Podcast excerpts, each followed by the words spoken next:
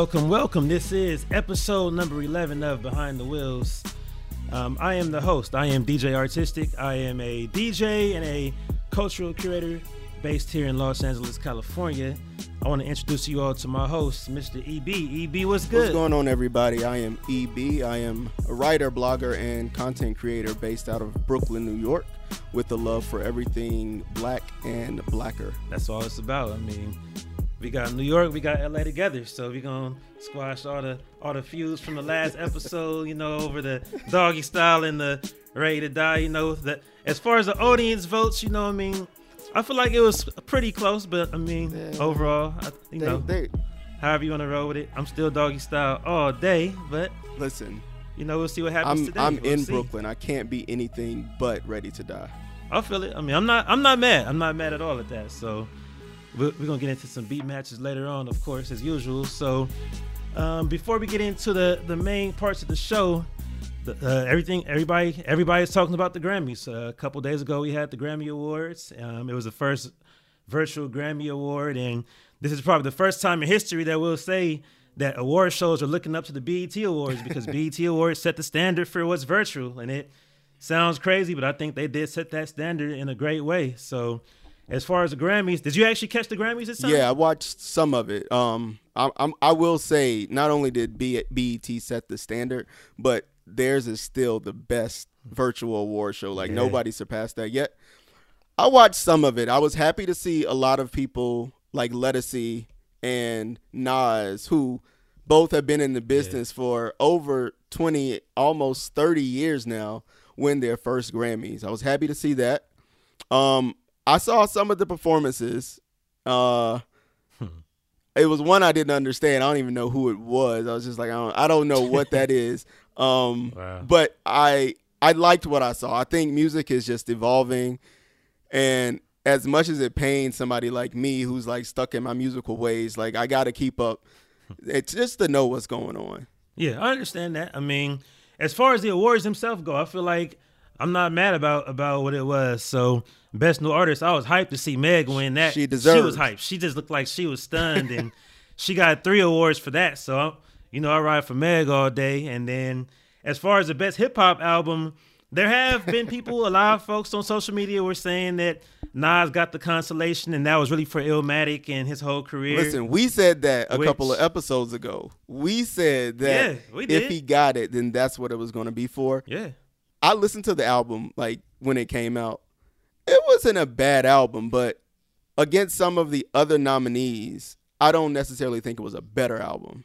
But it's Nas, so he deserved. Yeah. I mean, the thing is, I've always said it. The Grammys, I'm never expecting them to pick the actual best album. I mean, of course, we all know Macklemore beat Kendrick. That that I- should yeah, just show you what that's the they're Grammys the are. best rap. That's Yeah. like the best rapper in the world. Macklemore. yeah. I mean, he he, he Yeah. Nah, nah, nah. all right, all right. He he he had some bars, but not everybody knows that was just such a.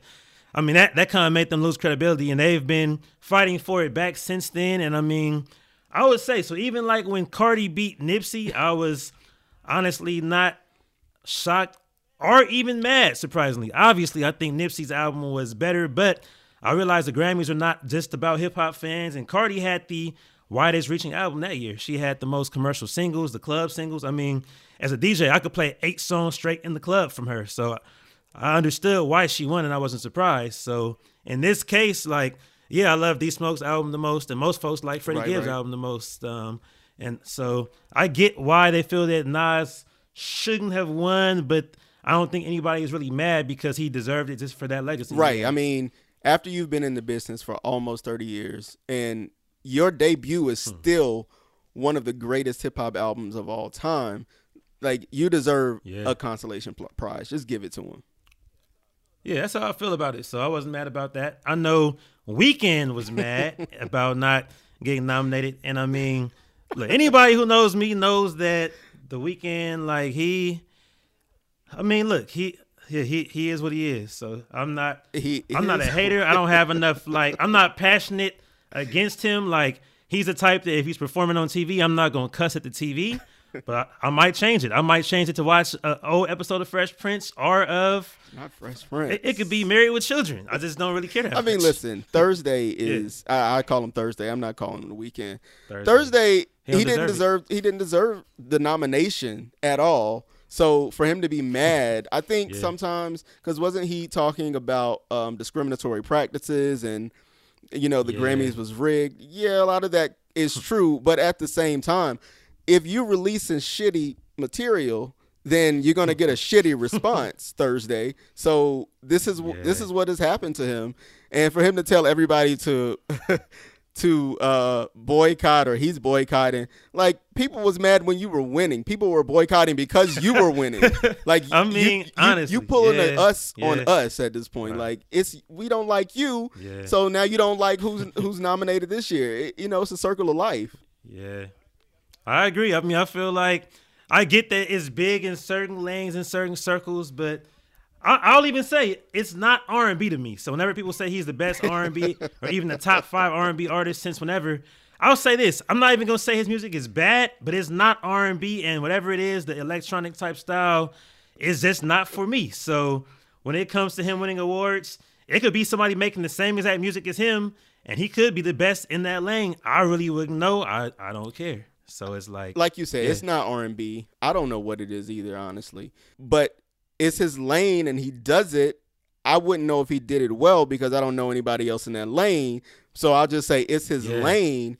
But for him to be upset because he wasn't nominated, it reminds me. Remember when Will didn't win or wasn't nominated for concussion, and Jada was like, "Everybody, yeah, everybody boycott the Oscars," and we was like, hmm. "Concussion." like really?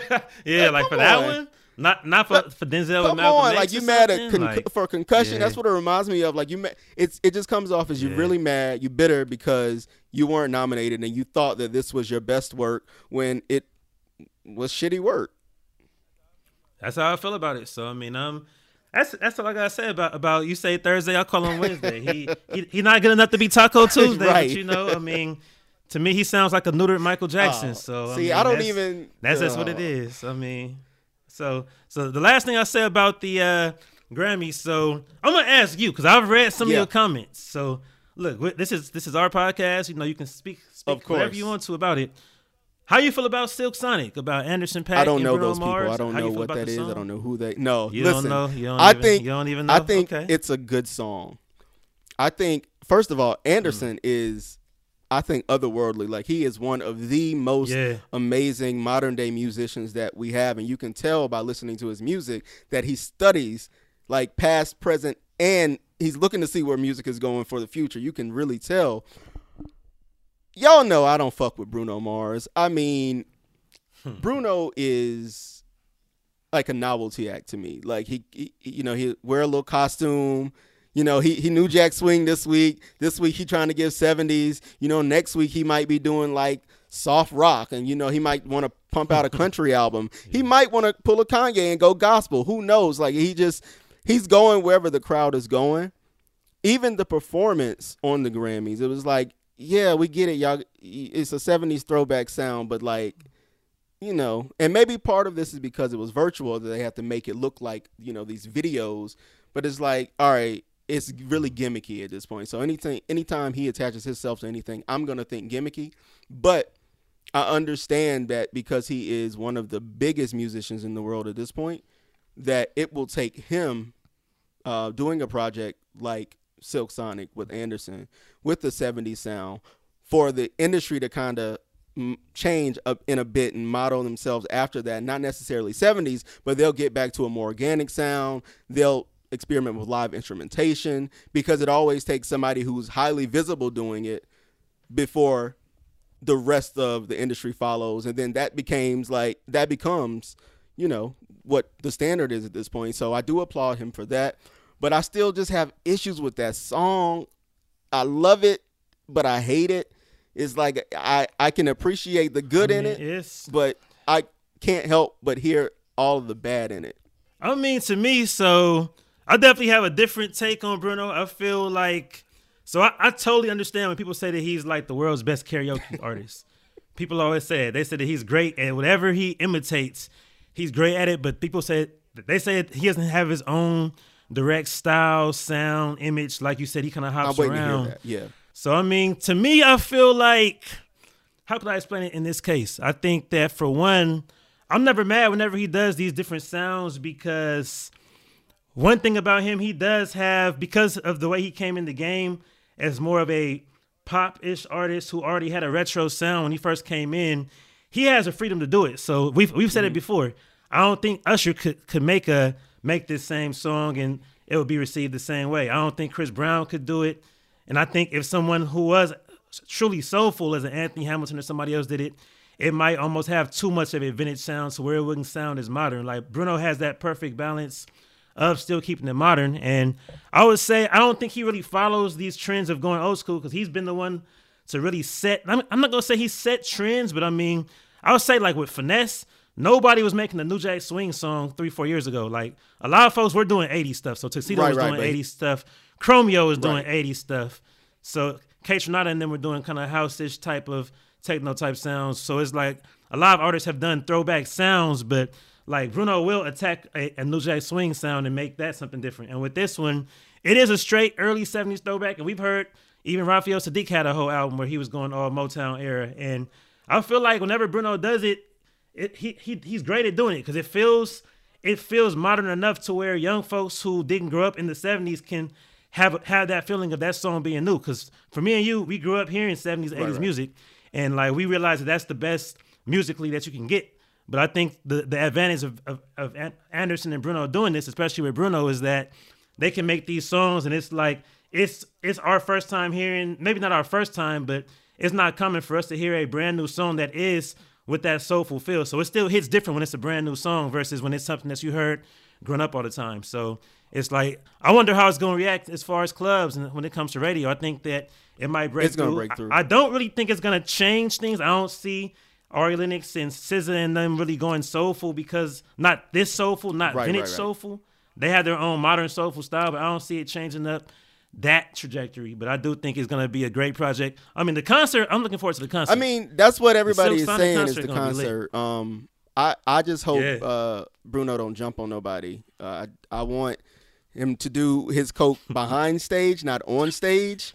And if he I feel it. has to hit it. a high note, do it like you did it on the BET Awards. Just lip sync it. I feel it. I mean, that's that's what I'm looking forward to. So we're gonna see what happens. We're gonna keep our uh, eyes open for that Silk Sonic project, and I think whenever they drop some more songs, I'm looking forward to it. So it's time to get into that rewind section. Speaking of all this old school music, so the rewind section that we do here on Behind the Wheels, we always talk about artists that we feel deserve all the, the love, the respect, the uh, credit in the world. So in this in this episode, who do you want to pick for your um your artist or group of this Uh, week? this week I'm going with uh, Troop, one of those late '80s uh, Ooh. through the '90s actually uh, Yeah. male groups that kind of they, they they took over the charts for a while. They had they had some hits. They did. They had Yeah, so run. Troop is actually from Pasadena, California, and it's five guys, and it's uh John John, Steve, uh Reggie, Rodney, and Alan. I think it, it is. They yeah, call it Alan. Yeah, Alan. Um, yeah, yeah. They're from Pasadena.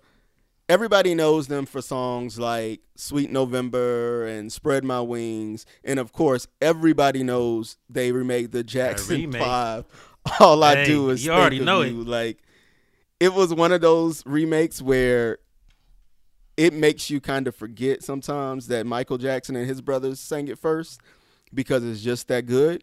But they were also like really big in the early 90s because they were in New Jack City. If, if anybody's ever seen New Jack City, they were on the soundtrack. They did um, For the Love of Money with Queen Latifah and LeVert. and then they also remade Stevie Wonder's uh, Living for the City. But they were actually the group in the movie singing it, which was really big back then, you know, back when a movie was coming out and the artists would attach themselves to a project to help it sell and to help the Yeah, artist sell as well. But um a lot of people don't know is like they they have talents outside of music. They had a good 10 year run. So from 1987 to 1997, they were releasing albums. They released two or they released an album every other year. So I think they had a total of 10 albums But one of the members, Steve, he's been like a writer. Like Steve has written hits that people Steve. don't even realize. He wrote Chris Brown's "Take You Down." He wrote um, the Yeah. "Breathe with No Air" song with Chris and Jordin Sparks.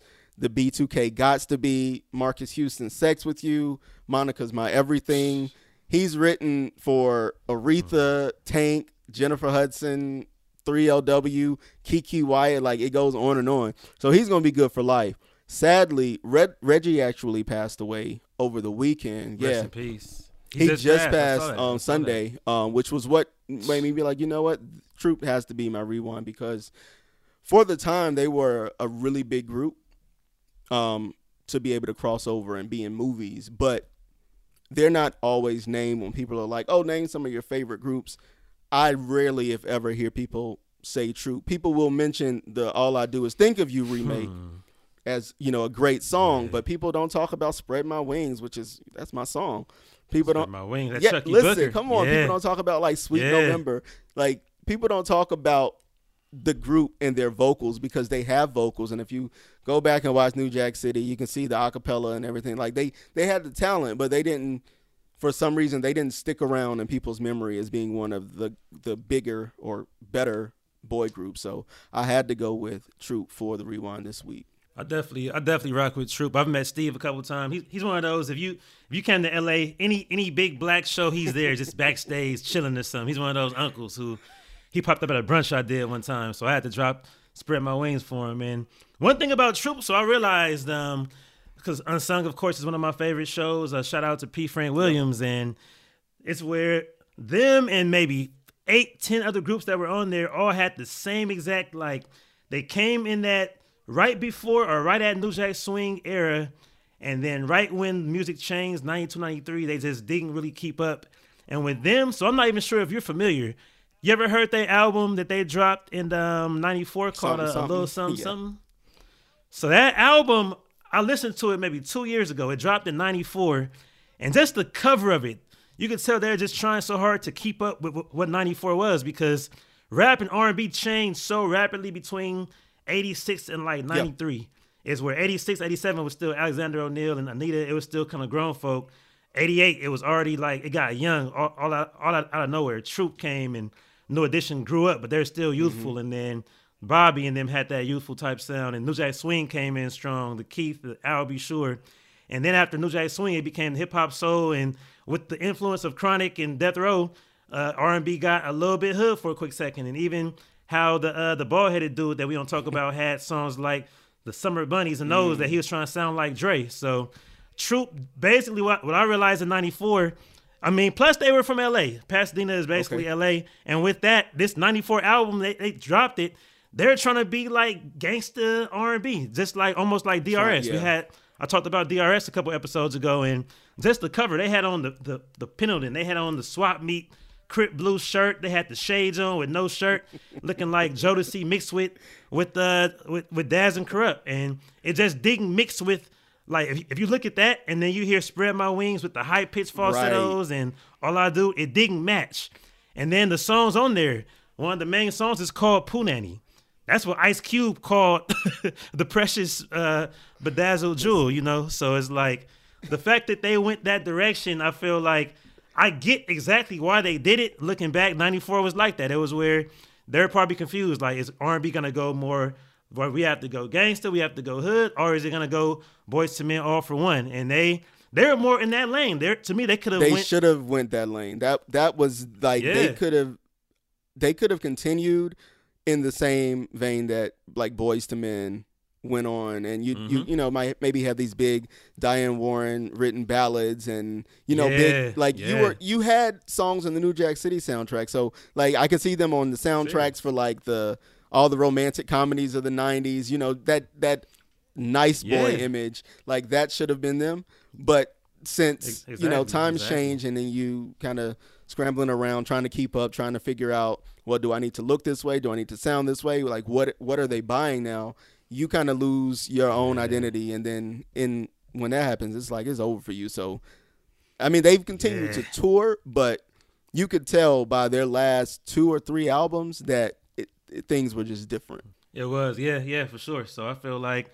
and, and just like you said, a lot of groups in that era. I mean, I, I highlighted Hi-Five a few a few weeks ago, and the same type of thing. Yeah. Like once 92, 93 came and it changed up, like a lot of groups got left behind and forgotten about, and it was all about Jodeci, Boyz II Men, a couple others in that era. But it felt like everything was about them, and anybody else got left behind. It, it was almost no B tier. It was like you're either A tier or like C and D tier at that point. I mean, it was yeah, So it, it- wasn't yeah, it was you were either hot and you were on top of the world or you was one of them other ones. Yeah, so it happened, but I feel like they definitely need way more respect and more, more love because they, those albums and those songs that they had are still classic to this day. So, salute to Troop for sure, and uh, shout out Steve. So, uh, my pick for this week, um, also from L.A., um, Miss Patrice Hey. Rushen.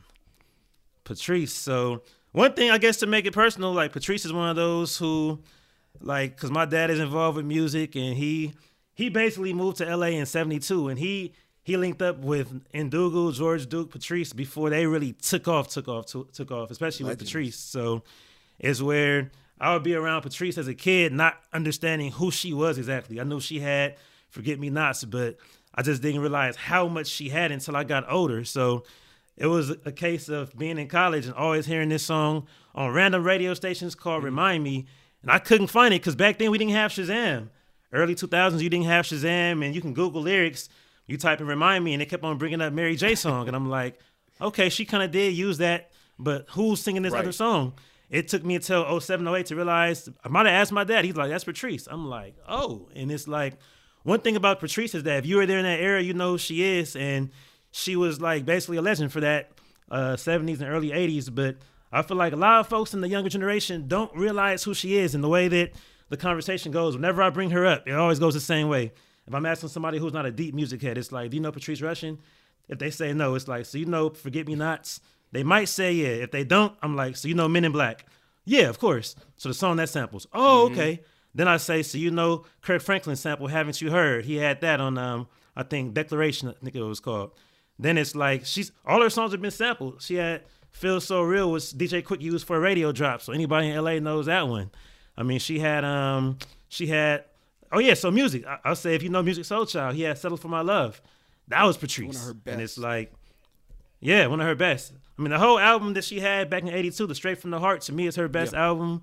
Probably her biggest one. She had some smashes on there. She had the Forget Me Nots, and yeah, and I feel like even where's um where there is love, like she had some of these songs that are not played enough to me. I feel like Remind Me is a song that you don't hear as much as you hear maybe Chaka Khan, Sweet Thing, and even the Anita songs in that early mid 80s. But her songs are all timeless to me. And she's a, beyond just being an artist, she's one of the best musicians.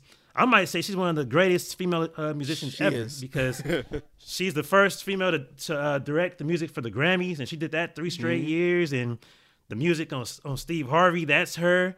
On a lot of uh, a lot of Black Award shows, she directed that music. So I think she just needs to be respected a lot more. Period when it comes to just being the producer, composer, and on top of that, she's the uh, director of popular music at USC. Yeah, I mean, Patrice is one of those who has since the very beginning of her career. and I think she's working with George Duke for a while. Like you can hear her Yeah. influence, and like, did you you know the Prince story? Yeah, the Prince like, story. Yeah, Prince wrote that. That uh, uh his first single, "I Want to Be a Lover," was is about, Patrice. and she That's turned insane. Prince down. That's insane. She turned. She was like, "No, we can work together, but you just not. uh, It ain't. It ain't gonna happen." She like like only I'm wearing high Right. heels around here. I feel one it. set of I heels in it. this bedroom. Yeah, no, Patrice is Yeah. absolutely one of the greatest writers, composers, and producers that we have had. I think the fact that she is a woman, sometimes people like leave her out of those conversations as being one of the greats. But Yeah. her work has been very consistent, like from her first album up until now, even touring or producing for award shows or television shows. Like she doesn't quit, she doesn't stop, and then she got she still got her signature micro braids. You know, she took the she Oh, took she the beads out. She, She took the beads. They was making too much noise in the in the recording booth, but she's still rocking. Yeah. she's still rocking the micro braids, and I will salute anybody who rocks Mm-hmm. micro braids for forty years. Like you are a legend. all day. She's still sitting down, waiting for it to get ready Listen, for eight hours, and probably playing co- piano as she's getting Even graded, Brandy took her braids new out. You know, if Brandy took her braids Yeah. out, it's time to let it go, Patrice. But you a legend, so I'll let you ride with that. Rock them as long as you got to. So much love to to Miss Patrice Rushen all day. And the next segment that we have is the uh, inverse of that. We have the fast forward segment.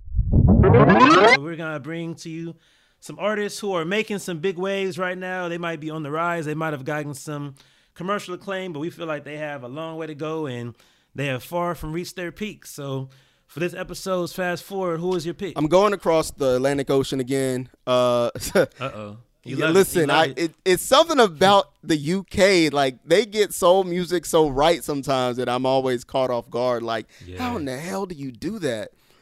Um, it's a young True. cat out of London, South London. His name is James Vickery. He's actually signed to Roc Nation. I think I came across his music on Spotify, and the first thing that I came across, I was like, okay, you know, this is cool. Let me, you know, let me start. I'll come back to it. And they played another song, and I was like, oh, I really like this. Who is it? Same guy.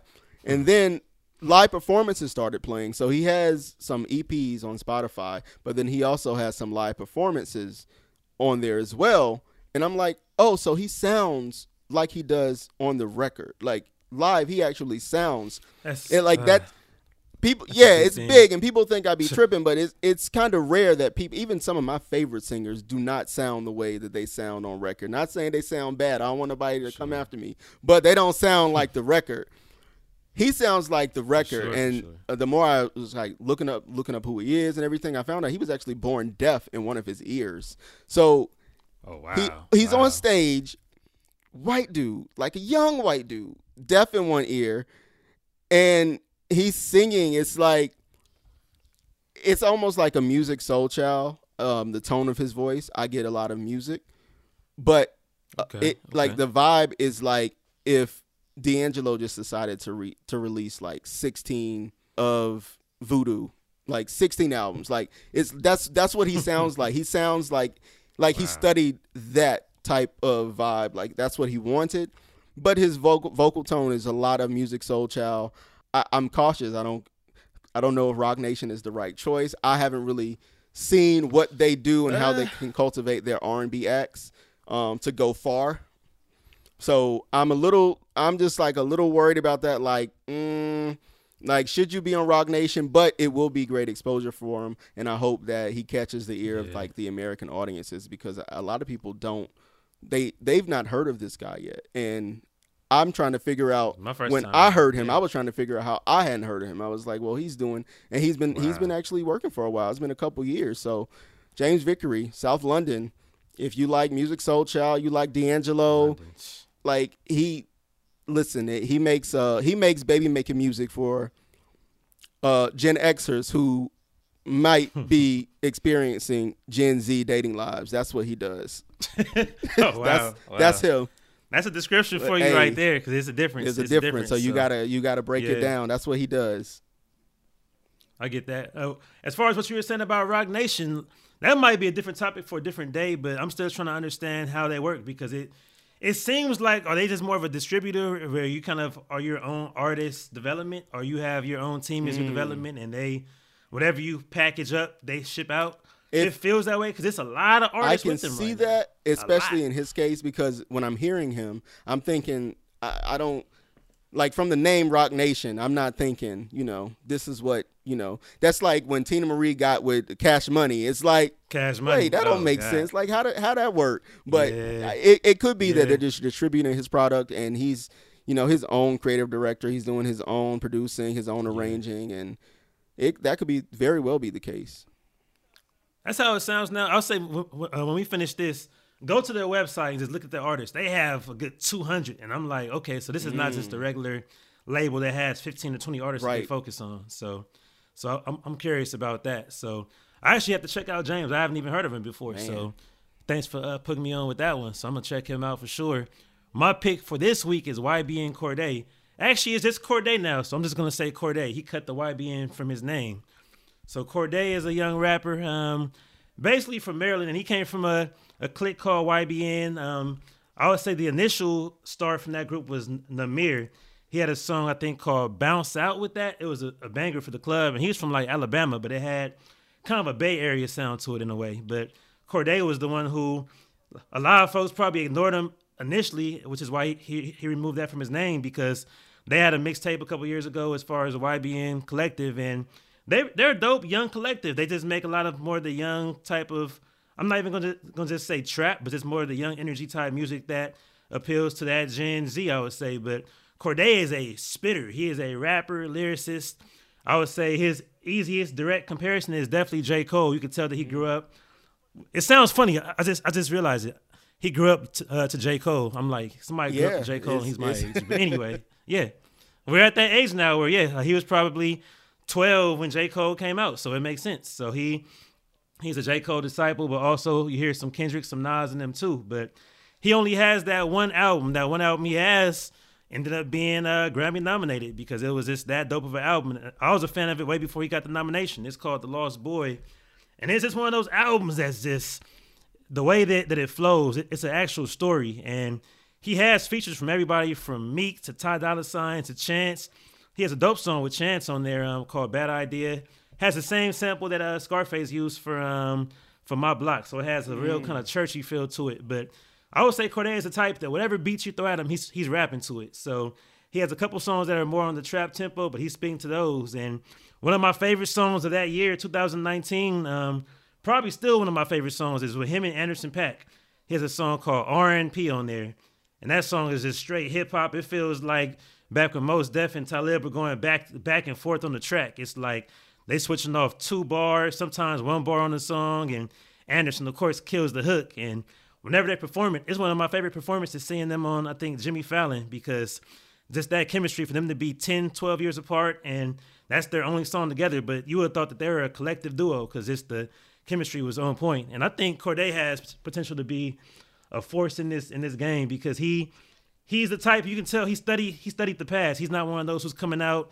A lot of times it's cool to come out and, and diss the past. Like a lot of young rappers come out like that's old school. 90s, 2000s is old school. That's trash. But he he has a handle on knowing how to appeal to us old heads, I would say, who like the Nas and the J. Cole and the Kendrick and the Jay Z and the and whoever it is. But because he's young, he still appeals to to the youth when it comes to just what he's talking about. And he he has heartfelt songs. He has a song on his album called uh, "Family Matters," and he's just talking about his aunties, and it, it sounds almost like who wants to hear about somebody else's aunties, but you hear it and it's like he talking about my aunties too. Like it's so relatable that I can rock with it. So yeah, it's, it's one of those type deals that he he's my favorite young rapper out there. I would say. So yeah, I mean, you said he's from Maryland, so I definitely have to look him up because I'm Yeah. curious about which part. Because I do think there's. yeah, PG. I think. I think he's. I think I he's mean, PG. come on, it's the blackest county in the United States. I think It is, there's though, something about Salute. like that part of the country where you get that influence because you're right there by Philly and Baltimore and New York, and then you Mm. got Atlanta just below and Virginia like right across the Yeah. water. But then you also picking It's up true. everything from the West Coast. You're picking up the Midwest sound, and I think I know for a lot of people I know, a lot of artists I know who are from Maryland, that they have this chameleon like ability where you can They throw do. whatever it is you have at them. Like you can, whatever the BPM is, like whatever the style, and they just kind of fit It's right true. in. And I'm, I'm It's like, true. okay, that that's how I had to rationalize it to myself. It's like, oh, okay, it's because it's Maryland, and it's, you know, it's right there. Like you, you getting all these influences. Hmm. Um, I'm glad that he dropped the YBN from his name because I Yeah. mean that would have Yeah. stopped people from noticing who he is because I think when a lot of people have the same name, like all the everybody but Lil and the ASAPs, like Hmm. man. I can't tell any of them apart. yeah. I'm not gonna lie. Like I I can't it. tell any of them apart. So and I and it's not that they look alike. Well, maybe they do, or sound alike. They definitely do. But it's because you got Yeah. the same name, and you know, my old ass eyes are just like, oh, they they go that boy again. Like that's all. Yeah, it's the Same same one, one. yeah. I I won't even give it a chance because if I heard something that was crap from one ASAP. Then if I see ASAP the next time, I'm just gonna hit skip because I'm like, oh, I done heard this, but it, it might be something hot. But you, Same you know, y'all got yeah. the same name, so shout out to Cordae It's for true. being smart enough to do it earlier in his career as well, because a lot of people aren't, and a lot of people still holding on to Lil in their name who ain't been Lil since 1992. 20. So yeah. you know, Yeah. shout out to him for changing it because I that kind of thing matters as an artist, especially as a rapper, because you want to stand out. it does. Like you Yeah. have to stand out. It does, especially for his, especially for his lane, because I feel like he he doesn't have that typical lane like a lot of Mm-hmm. them. So to me, if I could predict his career, it is gonna be more on the Cole level. Maybe not as big as Cole, but it's more so.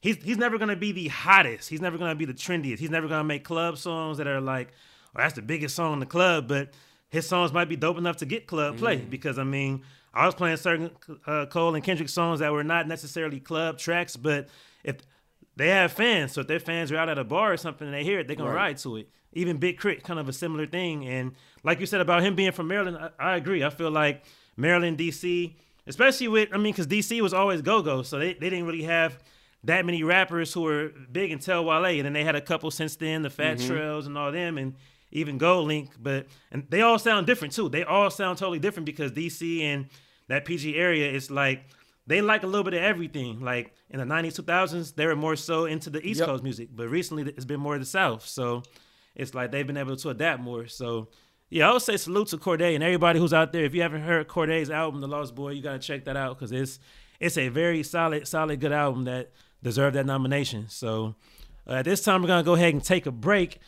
When we get back, we're gonna have um, two of uh, two of our most um, infamous segments. We're gonna have the drop. We're gonna be talking about something that we all love and miss so much, and we're gonna have um, our most most um, infamous and controversial segment. I would say is beat match, where we take two artists, producers, albums, decades, whatever, and debate those and see who comes on top. I'm not sure what the score is for the last ten episodes, but we're gonna. I feel like I'm in you the know, lead. either Probably, way. you know, I I'm not. Not that I'm keeping up, so. But it's written down right here. I'm still in the lead. All right.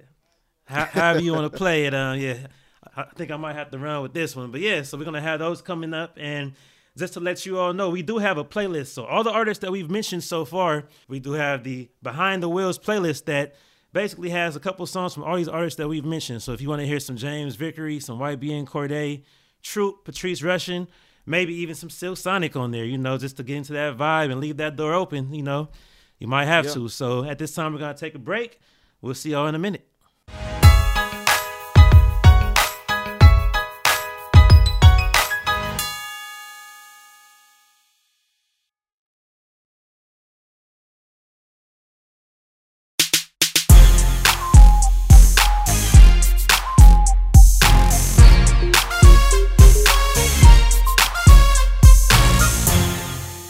Welcome, welcome back. This is Behind the Wheels. So we have returned from our intermission. Once again, I am DJ R-Tistic, and I have my co-host EB. So at this time, um, it's time for one of my favorite segments. It's called the Drop. So for this this episode, we're gonna talk about something that a lot of us have been talking about a lot recently, especially if we grew up on '90s and 2000s music. The art of the remix. I mean, the remix is one of the things that going back to the early 90s, I would say, even the 80s, but especially those early 90s, the remix was just like a new level to whatever song you already liked. It's where a lot of songs came out. It, it was two different types of remixes that we commonly heard, maybe even three. It was a case of we had those remixes where we bought the album, we had a song that was cool, we liked it. Then the single comes out and it's a whole different song, and it's like it's a different beat, different mm-hmm. verses. Then we had the remixes where it was a single that was already big, and then next thing you know, they change the beat up and they bring in other artists, or they might keep the same beat, but they bring in new artists on there. And overall, the remix is something that a lot of us um, loved so much back in the 90s. And in the last five, ten years, remixes obviously still exist, but they've changed in nature. And overall, we're going to get into that just about why they've changed, how they've changed, what our favorite remixes are. And of course, um, y'all can hit us with the hashtag behind the wheels pod and let us know what your favorite favorite remixes are if we don't mention them. But so before we uh, get all the way into it, so so EB, so when it comes to remixes, um, I'll, I'll ask you this this this first question. Did Puff Daddy invent the remix? Because there is an album that Diddy dropped back in the 2000s called I Invented the Remix. And then I remember some articles came out basically showing that initially the word remix does not mean what we use it for. Of course, remix was a literal remix where they took a song. Now we might call it remastering. They might have increased the drum levels. Mm-hmm. They might have added some instruments to it, or you know, improved the instrumentation. But overall, it was more so about the actual mix. But by the time we got to hip hop, we we basically changed the whole terminology of what remix meant. So knowing that Diddy was halfway being sarcastic, did he invent the remix to you, or what do you think about that? I think people that worked with him, okay, okay, um, they yeah. helped to popularize the remix. Yeah. Um, and I have to say, people that work with him because, and I want the listeners to actually let us know, like, what song do you know that Puff actually produced himself? like just I just want to know yeah. if, name five songs that he produced himself because it's always this these allegations of oh I produced that somebody else saying they produced it and you know he had a team with him but I think yeah. the remix and the music video uh, I put them like side by side because they both kind of made their appearances in the early 80s but they didn't really take off and gain like popularity in the way that um, became you know defining for a lot of the artists until like the early 90s to mid 90s. I mean, there were people in the 80s doing like great music videos, of course. I'm not going to, you know, hate on Mike or Prince cuz, you know, they are the kings of music videos and Madonna was doing some nasty stuff, I don't know. But yeah. I think that around the early 90s the remix kind of took off where you saw you started seeing people from different labels doing remixes for other record labels. So you would see like uh-huh. So So Def doing remixes for Bad Boy, or you would see like somebody on I don't know a random record label Motown get a Bad Boy remix, and it's yeah. because of the producers that worked with them were affiliated with you know these labels. I don't think Puff invented the remix. Um, I think people, like I said, people who worked with him have yeah. uh, made remixes like the standard. Well, they used to be the standard because we will talk about that too because remixes have changed. But yeah, yeah. it was one of those things where, and I'm very curious to know like the origins of it because it seems like for a lot of these producers they may be wondering, or they may be working on a song and maybe you'll have you know two instrumentals you you like and you want to use, but only one gets picked and you're like, oh, we throwing that one on a remix then like we're gonna remix mm. that. That I think that he is a master of that. And I, I can say that because I have heard a lot of stories of Puff in the studio, you know, with two ideas for somebody. They like one of them and they think the other idea is dead. And he coming back be like, oh no, it ain't dead. We gonna use this, you know, take that, take that. That's that's where he get that from. Like take yeah. that, we take that. We got to use this. So Puff didn't invent it, but people that work with Puff definitely and they definitely popularized it. Like Bad Boy is Bad Boys remixes are kind of top tier. Yeah, I would say so. I feel like so of course like there are remixes in that 89 90 you had the Al B. Sure and Slick Rick, the If I'm Not Your Lover and mm-hmm. a lot of these songs had remixes even like with the guy and them had remixes. I mean even remember the time had like eight remixes if you had the LP. They had a jazz remix and right. they had what was called a New Jack Swing remix and I'm like it's already New Jack Swing. How is it a any you know, so Teddy Riley had some remixes but I feel like the I could be totally wrong. Somebody can check me, correct me on the hashtag if you want to, but to me, the first huge remix that really like made it where okay, we have to have a remix for almost every song was probably when Diddy did that uh Jodeci Come and Talk to Me remix. Yeah. I feel um, like that was like the initial remix that really like started the trend of okay, if you have a hit song, we have to remix it. Yeah, I mean that was one of the biggest. Re- like after that, you saw people like Mary J and SWV actually yeah. dedicate entire albums to just their remixes. And I'm not saying that this is like the original remix, but for anybody who's a New York head, you will hmm. remember that Stephanie Mills impeached the president. Something in the way you make me feel. Wow. Like when that dropped, it, you know, it was Stephanie, but it, it had the impeach the president beat behind it when yeah. that dropped, it was like, oh, this is a, like a different way of looking at a song we already love, and now we just bring in the hip hop element. I think that may have inspired yeah. lots of producers to be like, you know what, you onto something there. Let's go ahead hmm. and like yeah, we can have the original song, but let's incorporate more hip hop into it because that is what was selling. Like it started selling That's right true. around That's that true. time. Let's put more hip hop into it and let's blend it all together I think a lot of people excelled at remixes, artists, Yeah. not just the producers. And I Yeah. think that there were some people who they just couldn't get it right. Like it just wasn't for them. And I think it ties back and we were talking about earlier with Troop, like a case of you know music changing and maybe you're trying too hard. To keep up, Yeah, you're trying to keep Yeah. up. Like everything don't need a remix. Like it just not at all. don't need a remix. I agree with that. And I feel like it got to um so it got to a point where like mid nineties it was where the remix would be so much different. So of course uh we had we had our battle last week with um Ready to Die and Doggy Style. And of course I, I know you were probably you were probably ready to fight me when I said that one more chance didn't count, but it's like but without even getting into that, it was a case of if you bought that album that first day, one More Chance was a different beat, different lyrics, different everything. So then when that single came out, you were probably confused. And then then people who bought the album because of that were probably like, wait, I bought the album, it's not even on there. And on the the same thing happened in the in the opposite way for I know Dr. what you're about to say. what what Oh, well, you about to say Dr. Dre as far as what? Erykah Badu, Bag Lady? So I'm not even I, I wasn't even getting there yet. I wasn't even Oh. gonna get oh. there yet. I was gonna mention Dre though.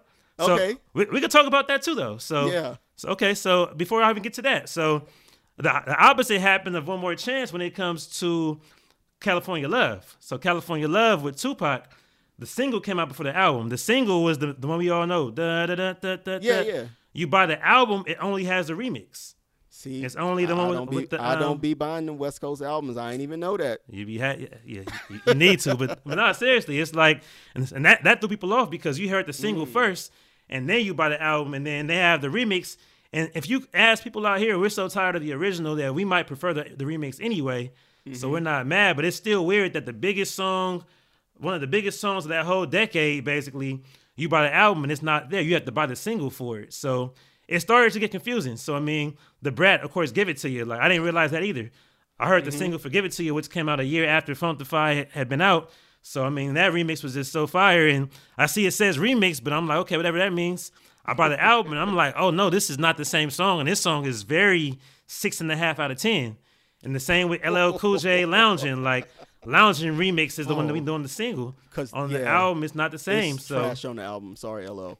yeah, so it's like so that's that happened a whole lot. So to get into what you mentioned, the ones that are unofficial remixes that are more so usually in a mixtape form, but the whole thing with Erykah and Dre, that's one of the most they never really spoke about that. But yeah, for people who, who aren't aware, of course, uh, Dr. Dre dropped uh, 2001. He had a song called Explosive.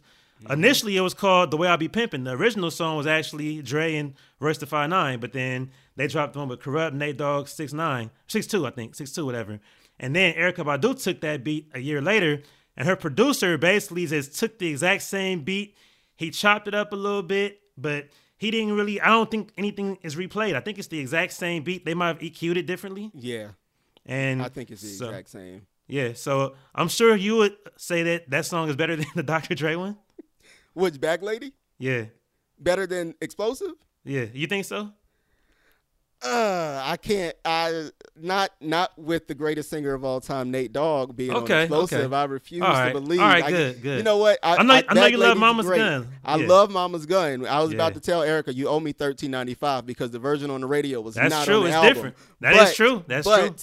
The Yeah. version on the album was actually so good that I forgot all about that.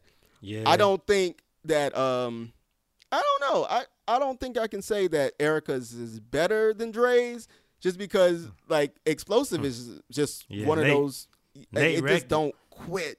Like Yeah. Kurupt's verse on there. It's the like- most misogynistic, it ignorant, is. out of pocket, is. And I feel so derogatory, bad every catchy, time. amazing. yeah, exactly. It's like you feel so bad, but Yeah. it's so good. So I can't say it's better. I will say Erykah did a great job, and, and of course she had the video, and and that actually I think helped sell Mama's Gun. That's another discussion. But Yeah. yeah, the remix kind of a lot of people during that time were taking these, um, like you said, and it was almost like a mixtape form. They were taking Yeah. stuff that had already happened or songs that were already big, and they were kind of using them as like heater tracks. Like I think about the way, um, uh, the way Beyonce and Mary um, both used Fifty Cents in the club. in the club, yeah. you like- Mary did too, huh? Yeah, she for hooked, and that was like that was the big Oh, song wow. that Puff that Puffy produced. Uh, that was the big song, and everybody was like, "Oh, that song is so hot," and it wasn't on the album. It was like, "No, this is just this is just for the summer. This is just for y'all to dance to." Because I mean, in the club was so big that Hmm. Oh, everybody just had to like in the club just did, it didn't quit. Yeah, I mean, in, in the club was the biggest song. I, I was I would still say the biggest song of that whole decade from 2000 to 09. So Yeah. so so moving, we're we're basically doing a little timeline. We're kind of going from early 90s all, all the way up and getting to the point of where we are now. So I'll ask you because I've tried to find official articles, but I've heard a lot of people say that the reason that basically we don't hear any remixes with a new beat anymore is because of Miss J Lo. And what I've heard, I'm not sure if you heard this before. They've said Still that in all the beats. so not that. I mean, probably that too. Yeah. But uh, so what I've heard basically is that, um, and I've read it from several people who are credible. They said that it's not necessarily her fault, but I guess she remixed the song and it was a whole different beat, and it, it was where the, it, the song became maybe number one or top ten, whatever. But I don't know why at that moment it happened. But Billboard changed the criteria for a song where initially, say if you have a, the original song and a remix, they count together. So that basically the streams or the, the the plays, the downloads, the sales from both both songs count together. Like as one. as one. But they said because of whatever happened with this J Lo song, or for whatever reason, they changed the whole formula to where now if you do a remix with a different beat, it doesn't count. It's not gonna help to make that that song uh, higher and and to go into the streaming to the streaming era. If you think about it, the last 16, 15 years or so, I can't really name that many remixes that aren't SoundCloud edits that have a different beat. And going back to, I'm thinking 05, 06, 07, whenever you hear a remix now, it's the same exact beat. You don't hear anything with a different beat anymore. And it's like, I do want to verify that it was because of this J-Lo story, but when you think about it, going back to what I would say is one of my, my last favorite classic remixes was Shawty Lo. They know. When he had the Gucci Mane, uh, not Gucci, I'm tripping, but Jeezy and uh and Ludacris. I'm in my cool whip, inside Jello. Like, even like how D4L had the Geeked Up remix with Jeezy and like going back to that late 2000s and then all the way up to now like my favorite recent remix has to be savage with um of course with like with beyonce on top of uh, meg. But if you think about all these remixes since like 07 08 they're all the same exact beat. And that's one thing that we love so much about the 90s is that they did have different beats as we were just saying. So See, I never knew the the the piece about the Billboard piece about the remix and the original all being, you know, it counts as one. Yeah. Um, which now makes me look at a lot of the '90s songs a little differently because I'm like, your song probably did, wasn't even selling all that much because people was probably rocking with the remix more than they were the r- album version. for sure Um, for sure Do you remember what J Lo song that was? I'm gonna, I'm gonna look it up i'm gonna look it up and see Alright. because I, I 'Cause really I- cannot yeah I, it's crazy. I didn't. I've never thought about that. Um, but especially in the day of streaming, it makes Yeah. total sense why that would be. Um, because everybody's trying to, you know, everybody wants the number one spot on the chart or to be as high up as possible. And if a remix can help that, then great. But if the remix is not really helping that, then I guess they just moving on to the next project. So we getting the same song, and now the remix is just a rapper added, or n- maybe even a, another singer added, just another Mm-hmm. Yeah. verse, or somebody else doing the hook. That's all it is now. And I feel like one thing that I'll say too is that, of course, we're going to complain about everything because, you know, we grew up in the 90s when we did. But it's like one thing that I will say for sure is that I hate what I call algorithmic remixes. So that's the era of now. Because even in, in the 90s, it's like whether it was the same beat or not, like, of course, Ladies Night, which was the, uh, the uh, what was it called? Not Tonight remix from Lil Kim. That's a right. different beat, but she had all female rappers, Ladies Night. It, it fit the theme of Not Tonight. Then you had Heartbreaker remix where it's it's uh, Missy and you have you have uh, Brat on there with Mariah. But it got to a point now when like when City Girls and and them have remixes like Sweetie. So Sweetie has Tap In, and you would think okay for anything with Sweetie Tap In, she should get you know Doja Cat or Meg or somebody. But she gets Jack Harlow and the Baby and Post Malone. And they're doing that because they say when it comes to these algorithms, it's all about say if you're a Jack Harlow fan, you type his name into Tidal or to whatever, and his newest song is oh tap in remix. Let me listen to it. So now it's all about doing whatever you can do to get streams. It's not about making the best song. And that's what I don't like. And it's like, of course, because of it's all about streams, it's all about those numbers. I get why it's done, but it's taken away from the music because if it's City Girl remix, it should be nothing but the female rappers on there. Or, or, or if it's guys, at least talk back to them and make it fun. But don't just pick somebody like why is Jack Harlow and Post Malone on Tap In remix? Like it does. They're not even from the Bay. If they're from the Bay, even if it's G it Easy, I'll give Yeah. G-Eazy more of a shot over it. So Yeah, that's an interesting point. I think uh, going back to like the ladies' night thing, because I think one of the biggest missed opportunities that we had for a huge remix actually came from Beyonce when she dropped Diva. I Ooh, thought that there should have been a Diva remix with Ooh. all of the women. Missy like, killing that and Listen, everybody would have been like, you would have had Missy, you would have had Kim, you would have had Trina, like you would have had like all these divas, and actually it would have been great for her to put some female rappers from Houston on. Like, yeah, you know, let's let's get time. some more people in the game. I think that was like a huge missed opportunity. I think there have been a couple missed opportunities for remixes. It's like, why didn't you do that before? That didn't make sense. I think the Hmm. Last one that was actually perfect and it worked out in their favor. I mean, we talked about it at the beginning. Is the Bruno Mars and Cardi B? It was yeah, like, that was a great one. Yeah, finesse. That was yeah. perfect. It was Yeah. perfect for Cardi and it was perfect for Bruno, and I guess that's why because it could make it made money. So nobody's going out and doing like I'm. I don't even remember the last. The last, what was the last real remix that was a remix, like with, With a different different, beat. everything? I'm trying to think now, so I have to think back to. I'm thinking real quick, early mid 2000s. Even 2001 was Welcome to Atlanta remix, which was perfect. It had Snoop, it had um Diddy and all them, but that was the same beat. I'm thinking in that. Right. Okay, Faith burning up was that a different beat? No, it was a different beat. It was a different Yeah. beat. Yeah, because then they that's when they brought in the sample. So yeah, that Yeah. that would probably and that was 2001. Yeah, So- that's oh yeah, that's way back. It, so- that is 20 years ago. yeah, so it, it's a couple like, but it's it's some that weren't as big. Like Snoop did have a drop it like it's hot remix with uh, Jay Z and Pharrell, but that wasn't that big. But that was a whole different beat. There's been a couple in there, but overall it hasn't been that many actual remixes. Like all you get, you get the SoundCloud remixes, you get the Kaytranada remixes and the edits now. But as far as from the artist himself, it hasn't been as many. so let me So- ask you this. Yeah, and I know this is I know for a music head like you this is hard. yeah. Top five remixes of all time. Off the top of my head, Off I'm gonna top. say, I already mentioned Da Brat Give It To You. I'm going to say um, One More Chance remix has to be in there. I'm going to say Ladies Night, Not Tonight, is, has to be in there. I'm going to say Missy Hot Boys. I'm going to say that.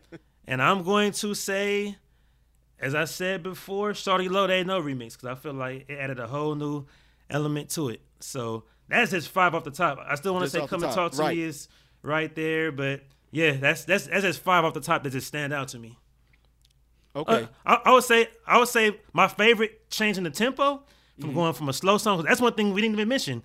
Remixes used they to also take that slow jam and make it fast, Right. make it a party song. So my favorite one of those is Dru Hill uh, in my bed because they made this sad song about getting cheated on and you caught her in bed and you crying, but now he's singing, we partying, two stepping, and he talking about uh, you called out his name. So Listen, I got to one up Yeah. you real quick. Jagged Edge, Let's Get Married. oh, let's get married. like that yeah. was a yeah. listen. That wa- what's with the Run DMC? It was Yeah. like we was just about to get married. We was watching Midnight Love, and now we at the club. We on We uncut. party. Like what's going on? I remember, Yeah. like that's one of those songs. I can tell you the first time I heard it, I was in my bedroom on my old little radio alarm clock. I remember hearing it, and I thought I thought it was a DJ blend because on a DJ tip, the original song is 55 BPM, and it's like that is 110 BPM. All you gotta Uh-huh. do is double time it, put those drums behind it. Because essentially that's all they did. They didn't re-record the vocals. No, the vocals are, are the exact same. You they just took the the, drums vocals. from that. But yeah, that that remix, I didn't know it was a real remix until until Run came in.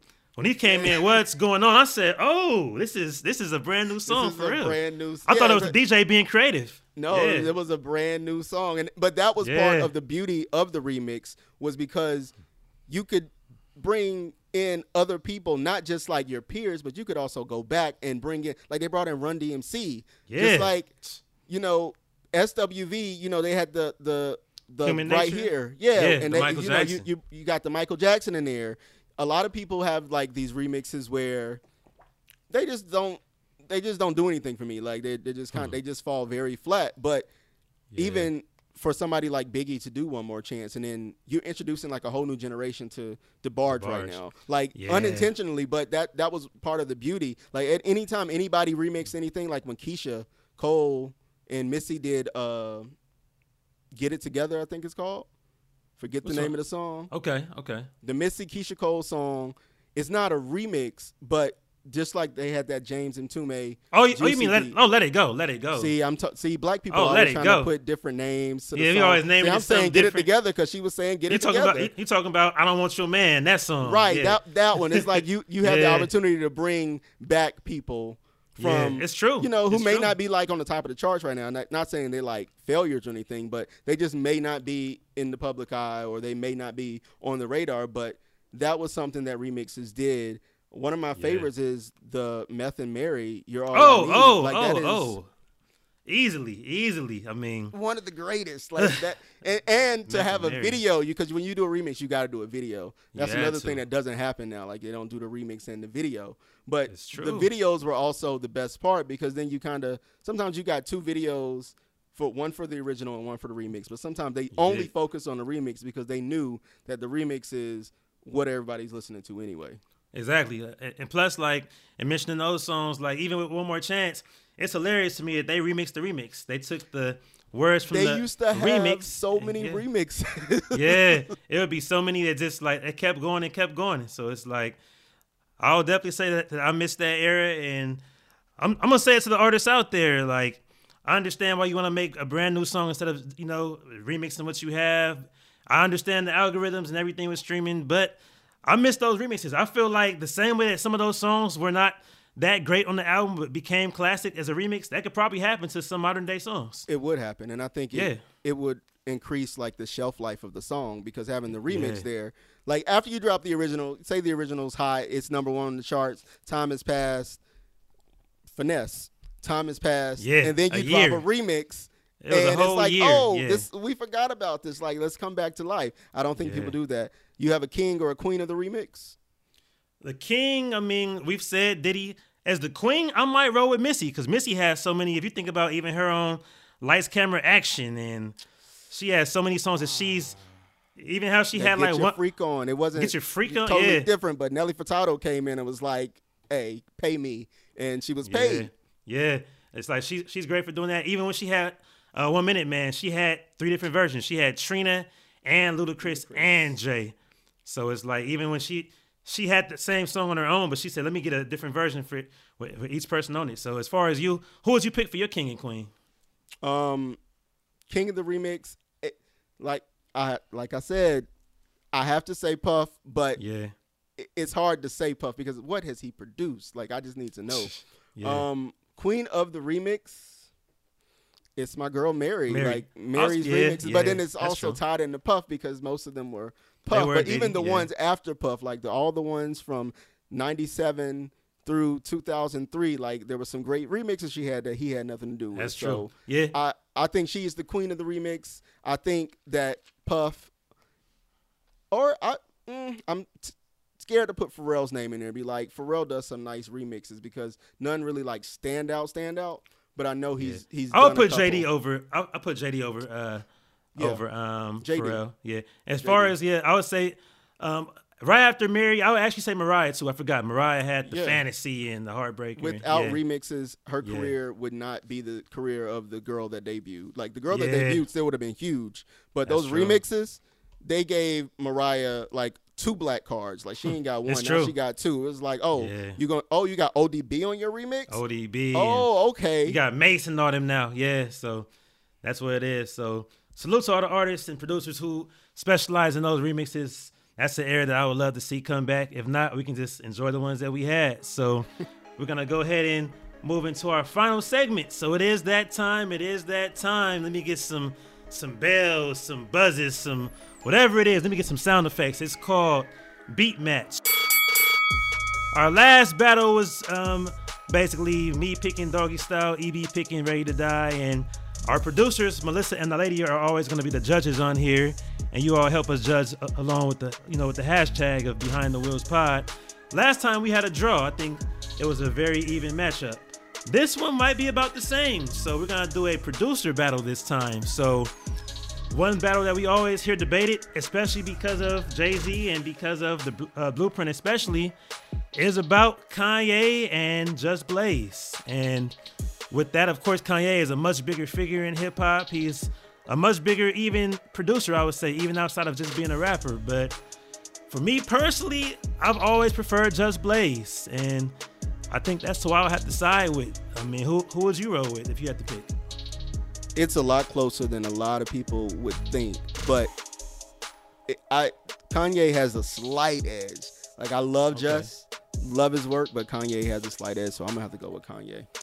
Okay, okay, we're gonna see where it goes. So so the way that we do this is that each of us get three minutes to discuss our sides. We have our rebuttals, and then our producers, aka our judges, will decide and give the final verdict on it. So, EB, I will let you go ahead and speak your piece on why you feel Kanye is the superior producer. Like I said, it's extremely, extremely close. But hmm.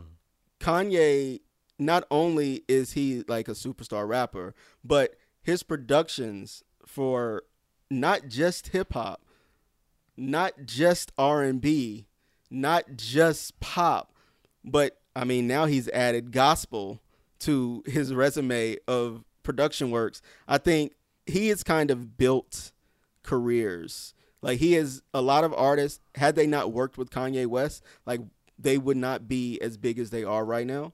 A lot of the songs that he's done have been I think they become signature songs for a lot of these artists. Like they just like mega hits. Like he did uh, Jay Z's Izzo.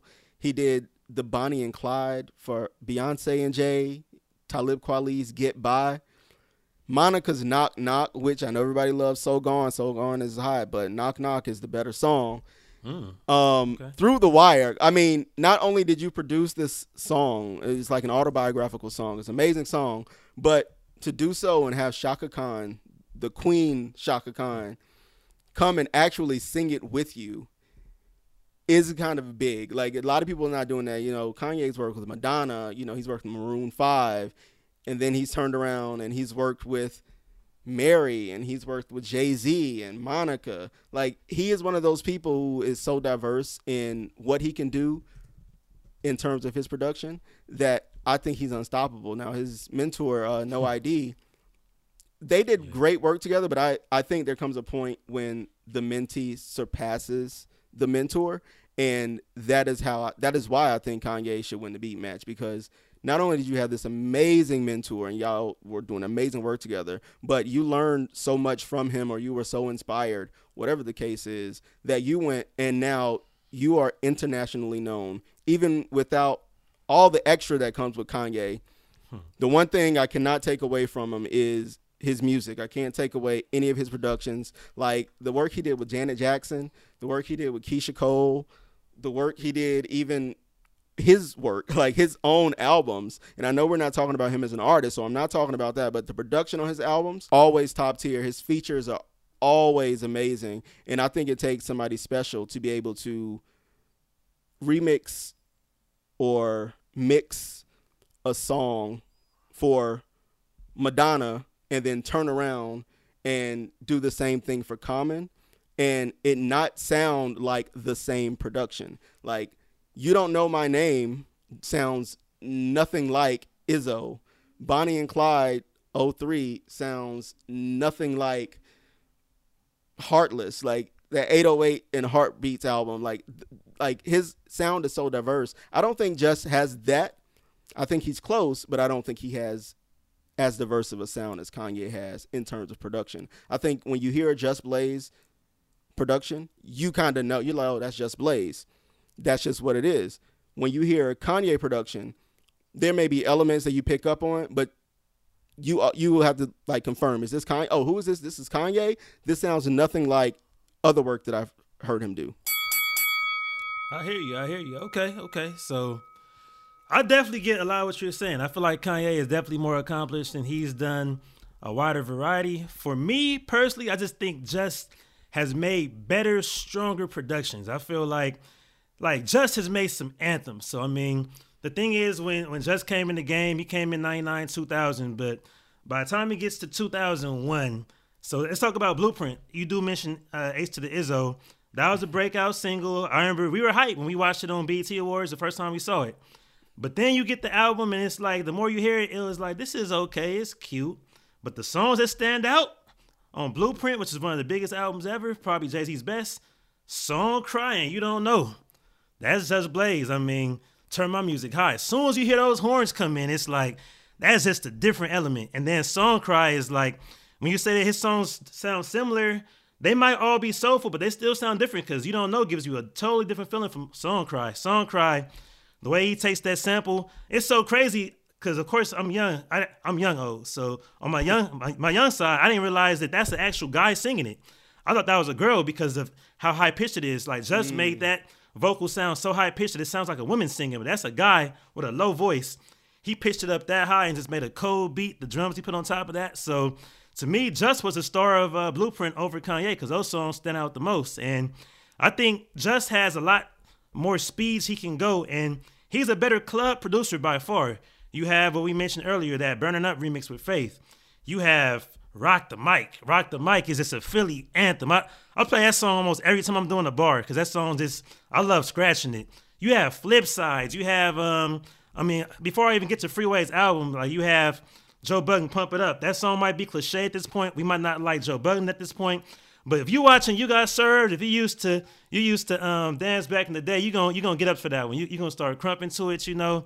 You're gonna get you gonna get hyped to it. So as far as it comes to a uh, Freeway's album, that album is I would say slept on because he made some bangers on there. He had, of course, he had flip side. I mean, the whole thing starts off with freeze. It's that free sample.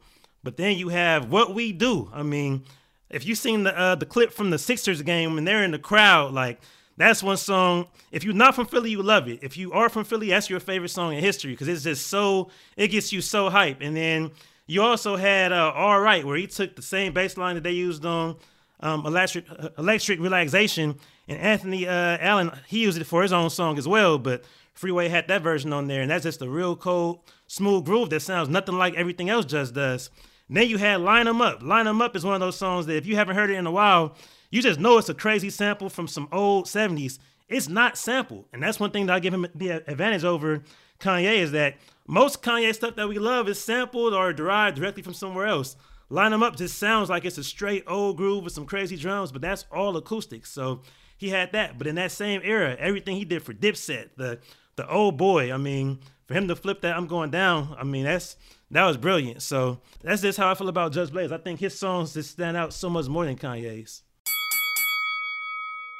I wouldn't say that he never uses samples, but I will say that Kanye is more known than just for using samples, but the way he uses them is so masterful that you're doing two things. You're introducing a new generation to old classics, but at the same time, you got somebody who is in their 50s and in their 60s now paying attention to the music going on today because of the way you can marry the samples from the old artists with these new artists out there. So I give Kanye credit for that because a lot of people can't do that. A lot of people would fail miserably. It would sound gimmicky or it would sound like you're trying too hard. Uh, Kanye did Beyonce's Party. Uh, no matter which version you like it, whether it's Andre 3000 or, or that other one. Uh, who? Yeah, yeah I don't know that one. Whatever you version you like, he did that. He did all of the lights. Rihanna, like he did N words in Paris. He didn't mm, run this boy. town. That's, that's, that's hit boy. That's hit boy. I'm, hey, hey, nah, that's listen, it, nah, you, nah, nah, that's Kanye. He did N words in Paris. Come on now. Uh, yeah, he did yeah. flashing lights. And yeah. flashing lights, the production on flashing lights is one of the most amazing. Like he didn't Make Her Say. He did John Let John Legend's Heaven. John Legend's first I, when I used to love you. Like that sound that Kanye gave us, like what I said what I said earlier about him being able to craft these custom sounds for artists and like actually give them a shot because if it wasn't for his sound, like with Keyshia Cole, Keyshia was cool when she came out like worldwide. But when that I changed my mind, when when that when that starts and that comes in, then you're like, oh, I'm gonna pay attention to this girl. She may be around for a while, and that doesn't happen without Kanye. I totally get that. I mean, you mentioned Party, which was a banger, but I mean, you have freedom. You can't tell me freedom wasn't one of the, the, the best, especially hearing that live, seeing that live at the BET Awards that one year. Freedom comes in so cold, and I mean, the same way that Kanye takes those samples and gives new life and brings those to life. I mean, brings those to a new audience. The same way to me uh, with with a lot of music that um that Just does. I mean, Kanye went to Just for a single with Touch the Sky, and Touch the Sky he took a classic '70s and made that fire. I mean, he he he did the the Lord knows for Drake. Like he has a lot of a lot of recent songs that you love too. The Exhibit C, Jay Electronica, that made people wait 12 years for an album. Like that was the most anticipated album for a whole decade off of one song.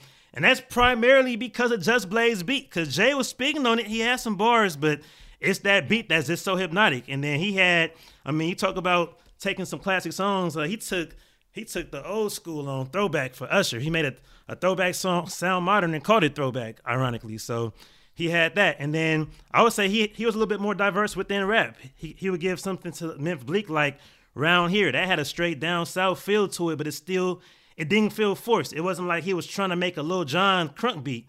It just had that down south bounce to it, but it still had the East Coast soul. But then he would flip it, and he gave Kendrick and Game their own songs called Compton, and they both sound different, but they were both they fit the vibe of what the West Coast is, but they were still they still had Just Blaze touch to it.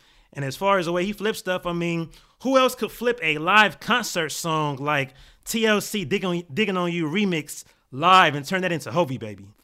Like when I heard the, because I heard Hovi Baby and I knew it was his fire. Then I heard where he got it from. I'm like, he got this from a live performance. He sampled that TLC and made that into an anthem on its own with Jay Z. And speaking of anthems with Jay Z, allow me to reintroduce myself. My name is Hove. When you hear that come in, I mean, who doesn't know that? Who doesn't love that intro? I mean, you gotta rock with it. Just as great. he is great. I promise you, he's great.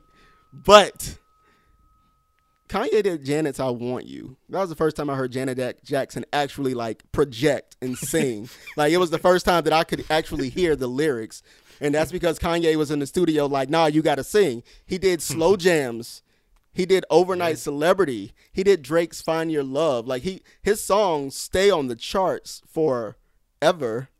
And without him even having to be, he doesn't have to be attached to the song. I think that's like part of his duality is that yeah, he can produce, but he's also a rapper. So if you do need a rapper on it, I'm right here in the studio, put me on it. But he doesn't have to do that for everybody and those songs kind of take off and do their own thing. He did Jesus Walks. Like which from a production standpoint, it reminds me so much of something like Easy Mo Bee would have did because it's so simple, but it's so amazing. Like when you take, you know, just these couple of notes, this cut, this basic beat, and you make something great with, out of nothing, and that's what Kanye West does. Like he makes things great. He makes nothing great. I totally respect it. I mean, some of those songs you mentioned, I do love playing and listening to, but I still just connected a lot more with those just songs. I feel like even when it comes to the, to the emotion that that's coming from these just songs, like even Dear Summer, like everybody remembers when, when Dear Summer came out, and just hearing Jay on there and just like getting caught up in that beat. Like just has a has a gift of. I feel like Kanye, a lot of his songs can be like both of them obviously sample, but I feel like Just has been even craftier with some some of his samples where they're not as blatant. Than he has some where there are just a straight loop. Like there's some is just a loop, but it's like the fact that he found that that's like a DJ ear that he had with that one. So I, I give him a lot of props for that. But then on the flip side of that, he'll give you a "Can't Let You Go" from Fabolous, which was no samples at all. It was just a straight, like off the top, like that was straight up. Um, yeah. If you hear that one, it's no sample. Okay. It's just the live guitar. It's the the drums are on point, and then he also when it does come to samples, he'll take stuff like whatever they sample for uh, "Live Your Life." That was some I don't know if that was like a classical song, whatever he did for that T.I. and Rihanna, and that was just a, a, a, stadium anthem. That's one of those songs where T.I. said, "All right, I'm done with the I think trap. your let time me, is let up, me sir. take it up. Time is up. Time is up. So I think that's about it um, for for our, our argument. But yeah, I feel like it can go either way. But I'm rocking with Just. EB is rocking with Kanye. rocking At this Kanye. time, I will give it to our producers, Miss um, Nalady and Melissa. I will let you all debate, put on some Jeopardy music or something, and yeah, we'll see what they decide.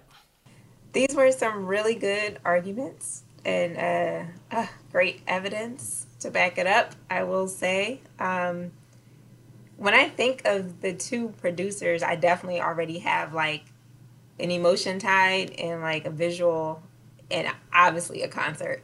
So, um, and I don't know if y'all know, maybe Ron knows, but he should know. My top two what? artists are Jay Common, and both of Just Blaze and Kanye have just like created their classics for me. So every time I think about it, I'm like, and I've seen both of them over 10 times, and I will continue to. And every time I hear like it, there's just too many anthem songs with Just Blaze, too many, and definitely being from Philly is just too many. Um, the energy he brings is just crazy, and then Kanye's are just so unique and memorable that I was like, okay, now I can't do this again. So I can't because it's like confident B in my head, and then I'm like, Just Blaze with like a whole run from high school and college with Jay that I y'all did a great job. I I can't. It's a tie for me. Hmm. Once again, all right, all right. So on to Melissa. Let's see what she has to say. I mean, I was coming into this already with um, some negativity in my head on one of the people. Just because I mean they might have suggested that slavery was a choice. I get it. Right. I mean, um yeah. But I, I but you your know, vote is not away, a choice. wow. but I was, you know, taking that personal, uh, those personal thoughts away from that, um, because I do really, really enjoy his music. Um, and so at one point, one person was very much ahead but then some more things were dropped about the other one and i hate and i really i'm with Nalady like i love jay-z as well but i hate to say this that i think kanye got it. I mean that's Listen, I did have to say that regardless of all the other mm-hmm. Kanye stuff, I want to talk just about his production because yes. I would have been right there with you. Mm-hmm. Same. I get it. I get it. Terrible I mean, person. I'm not mad at it. I mean, the more that you were saying, I was like, yeah, like Kanye does have a wide range, and even having the gospel album that's just that's just one. So it Kanye has definitely reached higher heights, but you know, it's I feel like it can still go either way. But I think it can go either yeah, way. Yeah, but once again, audience, y'all let us know. Hashtag behind the wheels pod. Let us know who you prefer, who you used to prefer, if you prefer someone different now, whatever it is. And if you have any ideas or suggestions for the drop segment or for our next beat match, make sure that you hit us up and let us know the same way. Also, send us an email if you have any anyone that you suggest for the uh, beat match or for the drop. Send us an email to behind the wheels pod at gmail.com. So uh, I think that's about it for this episode. Thank you for listening to episode number 11. Make sure you follow us on Instagram. I am at DJRTISTIC. EB, um, where can they find you at? Uh, EB for Prez. EB the number four, and then Prez is P R E Z as in zebra. That's what it is, and that's that's also on Twitter, and we're always on Twitter going back and forth. So always, you might catch us in in some debates. Me and EB agree like ninety five percent of the time, and when it's that five percent. Oh, we bumping Listen, heads that, with it. But so, that hey. is why these beat matches are so hard because we do agree a lot. When we're running ideas across to each other, we're yeah. always like, nah, I think the same. So listen, yeah. y'all, um, give us some suggestions. Email us, tag us, tweet us, whatever you got to do. Let us know who we should be doing. Yeah, seriously, because it whenever we, we we might list out ten different artists, producers, and it's always like we're almost the same every single time. So I mean, as it shows, we're in sync with that, so I'm not mad at it. But yeah, if anybody has any ideas, suggestions, long as it makes sense, don't give us no nonsense. Right. Don't, don't come like... over here with Ciara versus Mahalia Jackson. we ain't gonna do it. We don't want to hear it. It don't make sense. Give I, us things that make sense. It's funny because I have a friend who would do that too. I have a friend See, who would say Yolanda Adams versus City Girls. So yeah, I know somebody who would do that and say who makes who makes you drop it lower for Jesus. So uh, none of that, none of that this time. So whatever ideas y'all have, make sure you get that to us. Also, make sure you rate and review us on Apple Podcasts. And also check out that official playlist we have. It's on Spotify. The link is actually in the notes of the show. So We appreciate y'all for tuning in. Until next time, I'm R-Tistic signing out. I'm EB, and I am done. We out of here. See y'all next time. Behind the Wheels is produced by Melissa D. Monts and the lady Yahuma Seth. Edited by Melissa D. Monts, and the music is provided by Epidemic Sound.